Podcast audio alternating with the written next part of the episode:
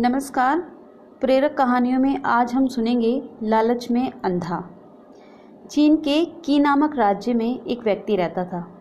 उसे सोने से बहुत प्यार था। सोने के अलावा कोई भी चीज़ उसे प्रसन्न नहीं कर सकती थी। एक दिन वो एक सुनार की दुकान के पास से गुजर रहा था। वहाँ उसने एक व्यक्ति के हाथ में सोने की ईंट देखी। वो दौड़कर उस व्यक्ति के पास गया और उसके हाथ से ईंट छीनकर भाग खड़ा हुआ, लेकिन जल्दी ही लोगों ने उसे पकड़ लिया। फैसले के लिए उसे राजा के पास ले जाया गया। राजा ने पूछा, तुमने ईंट क्यों चुराई? इतने लोगों के बीच से तुमने ईंट इतनी आसानी से चुरा ली? व्यक्ति ने जवाब दिया, महाराज, जब मैं सोना देखता हूँ तो अंधा हो जाता हूँ। इसलिए उस वक्त मुझे आसपास के खड़े लोग भी दिखते नहीं हैं। नमस्कार।